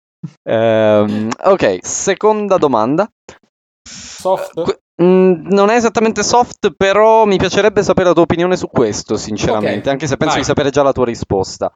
Uh, okay. Lorenzo Gaetani ci chiede, io sinceramente vorrei chiedere, uh, cosa pensi dell'abilità di Miyazaki come sceneggiatore e scrittore? Mi spiego meglio, ha sempre, tra virgolette, mentito quando c- diceva che la storia dei Souls era chiara e ce l'aveva tutta in testa, basti vedere le porcate uscite fuori con l'ultimo DLC e i vari retcon. Quindi, un genio narrativo o semplicemente uno bravo a spargere fumo sulle proprie lacune? Potrebbe il essere problema, una via di mezzo? Il problema è che il fatto che quest'uomo, questo ragazzo, questa ragazza abbia definito, probabilmente ragazzo, abbia definito sì, sì, supercazzole, supercazzole le cose che ha fatto è totalmente una supercazzola. Il fatto che non, i, i Souls non hanno realmente retcon. Il problema è che i Souls non dovevano avere alcun seguito. Um, è come dire che tu scrivi una storia autoconclusiva e poi ti costringono a livello di marketing a fare un sequel e devi inventarti qualcosa. Kojima l'ha fatto. Uh, Kojima non ha mai detto di avere tutta la storia in testa e probabilmente Miyazaki, che è molto meno egocentrico e molto più folle a livello soggettivo, a livello di normalità di so- sociale di Kojima, mm, non è esattamente chiaro, non è molto facile capire quello che intenda. Ossia, Uh, Miyazaki mi sembra non abile a fare sequel quanto a fare opere a sé stanti, tanto che non ne ha mai voluti fare.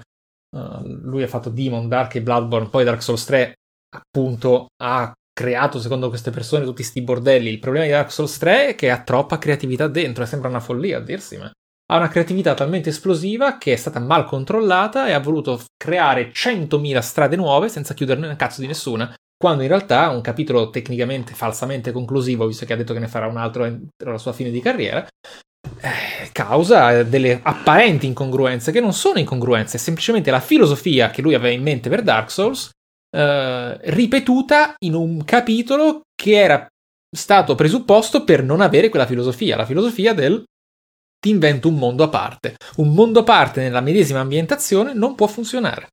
Uh, perché non può essere un mondo a parte. Eh, questa è l'inculata di Miyazaki. L'inculata di Miyazaki è inculare se stesso, non il suo pubblico. Uh, il problema è che è talmente creativo che voleva. È esattamente quello che ha fatto Kojima con The Phantom Pain. Nessuno aveva bisogno di scalle e delle magie parassitarie magiche. Guardate un po' cos'è The Stranding. Duh! Cioè, non ci vuole tanto, basta avere un minimo di coscienza dell'essere umano. The Stranding è palesemente The Phantom Pain. Uh, solo che The Phantom Pain ha dovuto tenersi strette alcune regole perché grazie al cazzo. The Stranding no. Uh, Miyazaki ha fatto la stessa cosa. Con Dark Souls 3 ha detto, ah vabbè, io volevo fare un'altra cosa. E allora ci metto dentro tutto quello che mi pare. Sì, però poi è molto probabile, qui è totalmente soggettivo, ma mi hanno chiesto cosa ne penso. No, no, queste sono tutte domande per molto, te. Per è molto sei... probabile che abbia cambiato idea. Perché Miyazaki, in una sua intervista, che ho sempre preso con tremendo affetto, che adesso mi fa incazzare come una bestia, ha sempre detto: Io lavoro a pendolo, ossia faccio quando sono da un lato un'opera concreta con delle regole e delle storie che sono totalmente comprensibili, e quando vado dall'altra parte del dondolamento, eh, la metafora l'ho fatta io, l'allegoria, ma insomma, eh, eh, invece faccio qualcosa di fumoso e mistico che non è così chiaro da capire. Demon Souls è quello vago, Dark Souls è quello concreto, Bloodborne è quello vago. Dark Souls 3 è quello vago 2. Vaffanculo. Perché? Cioè, a maggior ragione quando fai il sequel di quello che era stato il tuo lavoro concreto, perché lo fai così? A cazzo di cane spirituale?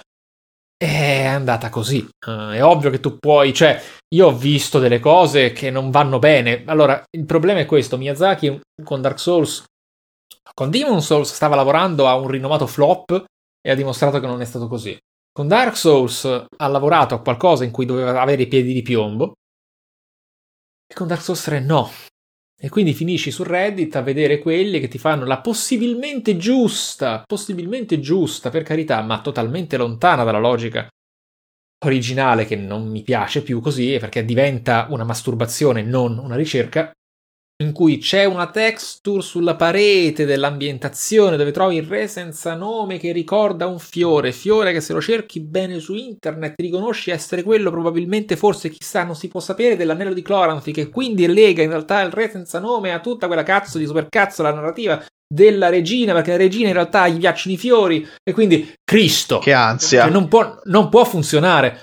E probabilmente è così tanto che il nostro caro Miyazaki che la tocca pianissimo ha twittato qualche mese fa, ma io non racconto storie, racconto mondi. Sì, figa, ma se fai un sequel cerca di renderlo più concretamente tale.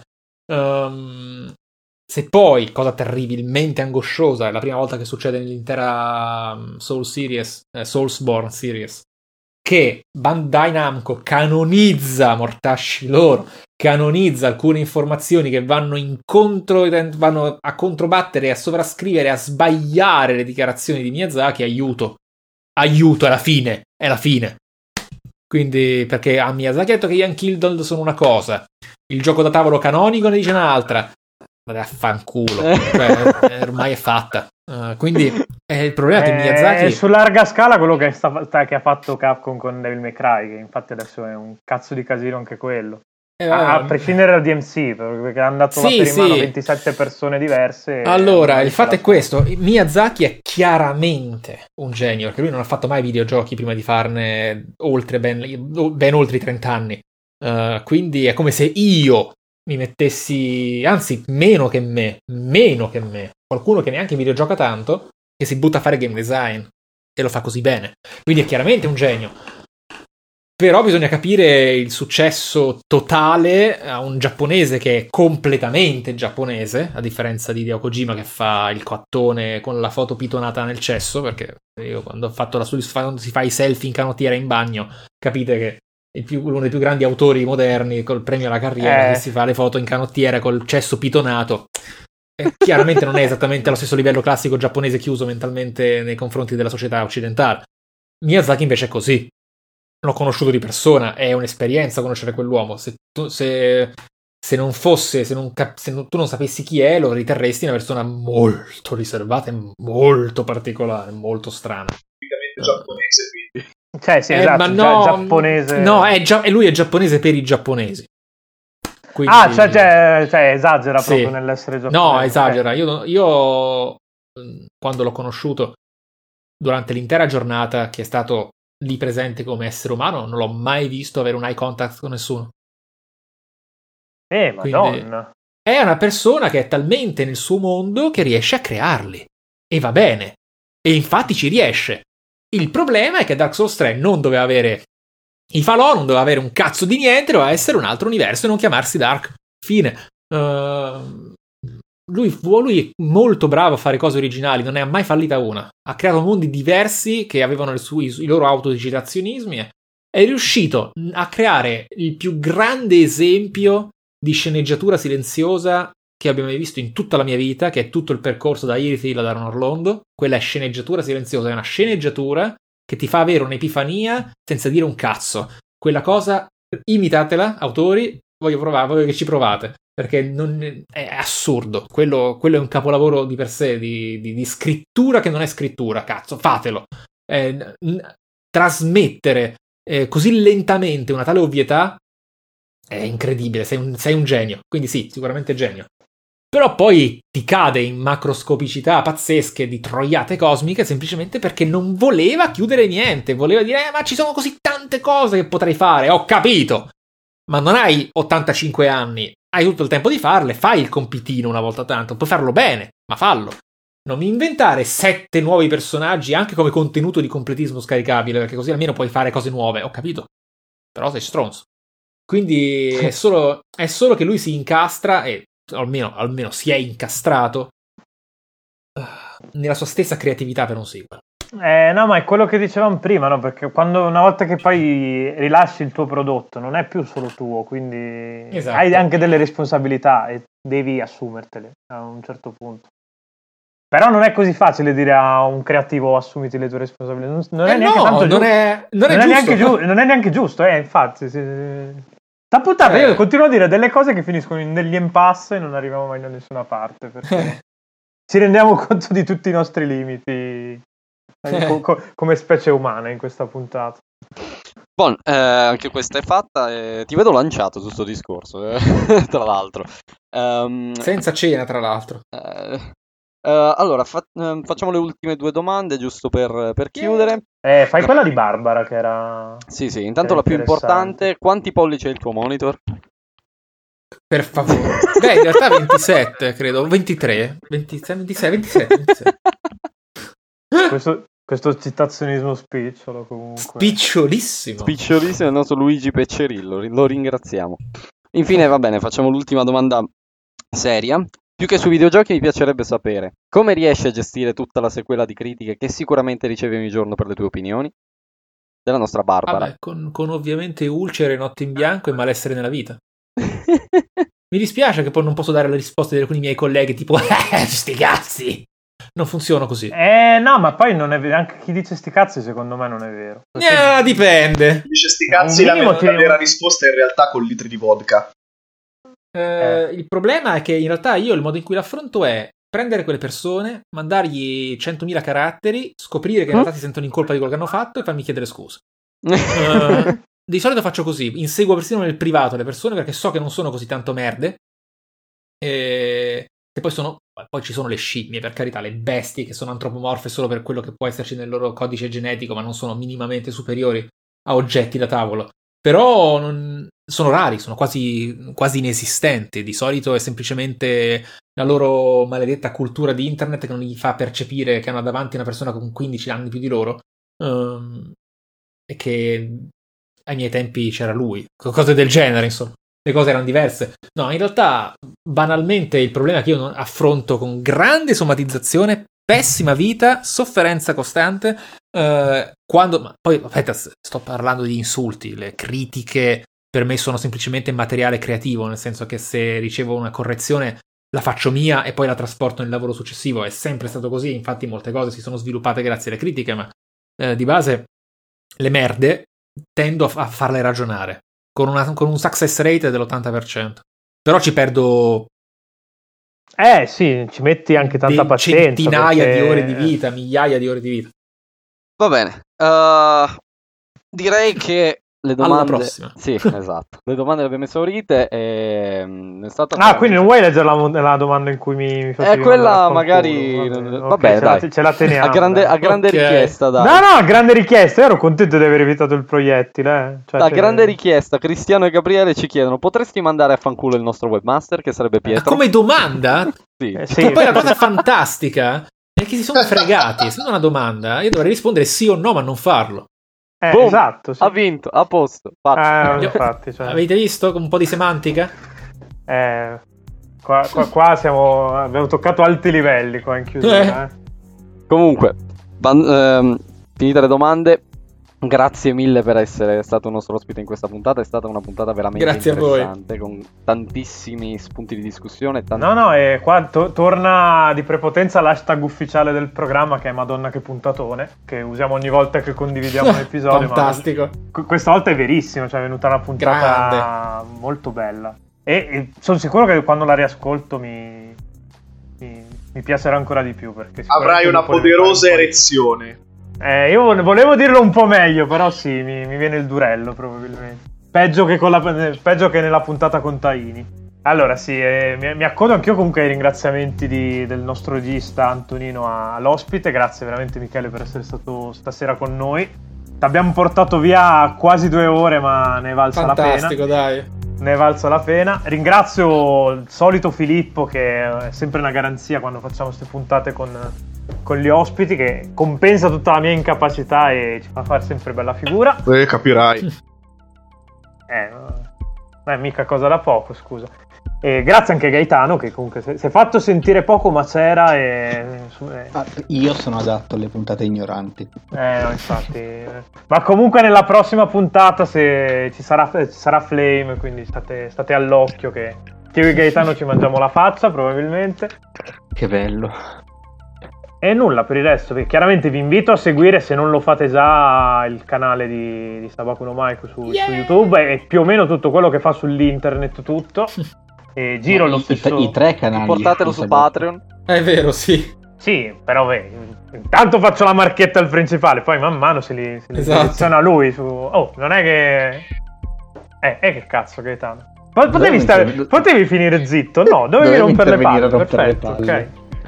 E chiaramente fate la stessa cosa con noi perché come avete visto siamo gente che, che sa quello che dice, più o meno Filippo è gente che sa quello che dice, io no. E detto questo vi, vi, vi rimando alla, alla, prossima puntata che come anticipato sarà, sarà, abbastanza combattuta. L'idea è parlare di Metal Gear Solid, quindi, quindi si, si, pregusta un bel flame eh, tra tutti i presenti e, e nulla, alla prossima, cordiali saluti come in calcia le mail. E, via. Ciao. Buonanotte o buon pomeriggio quando ascolterete questa cosa e alla prossima.